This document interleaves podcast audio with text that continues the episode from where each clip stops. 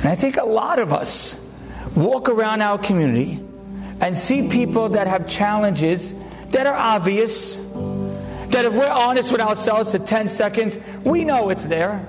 We know what's on their mind, and we know all of what's compounding their mind. Like we said, the guilt and the fear and the confusion, and we know what they're missing and how much it's bothering them. We know they're human. We're going to make an assumption. If you're human, this bothers you, so probably they're human and it probably bothers them.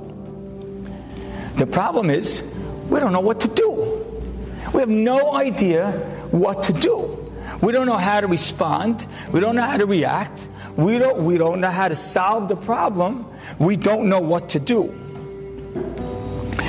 But I think there is one thing we can do. One thing that we can do so much better than we're currently doing it. Something that can help much more than you think, and something that every single one of us are capable of doing. And it's likely that most of us are not doing it nearly enough.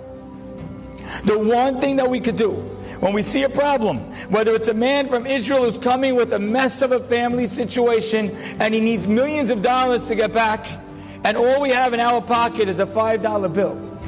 Or if it's a girl who's single, or a person whose father isn't well, or any situation that someone has a challenge that we know they have, what we can do better is we can care more.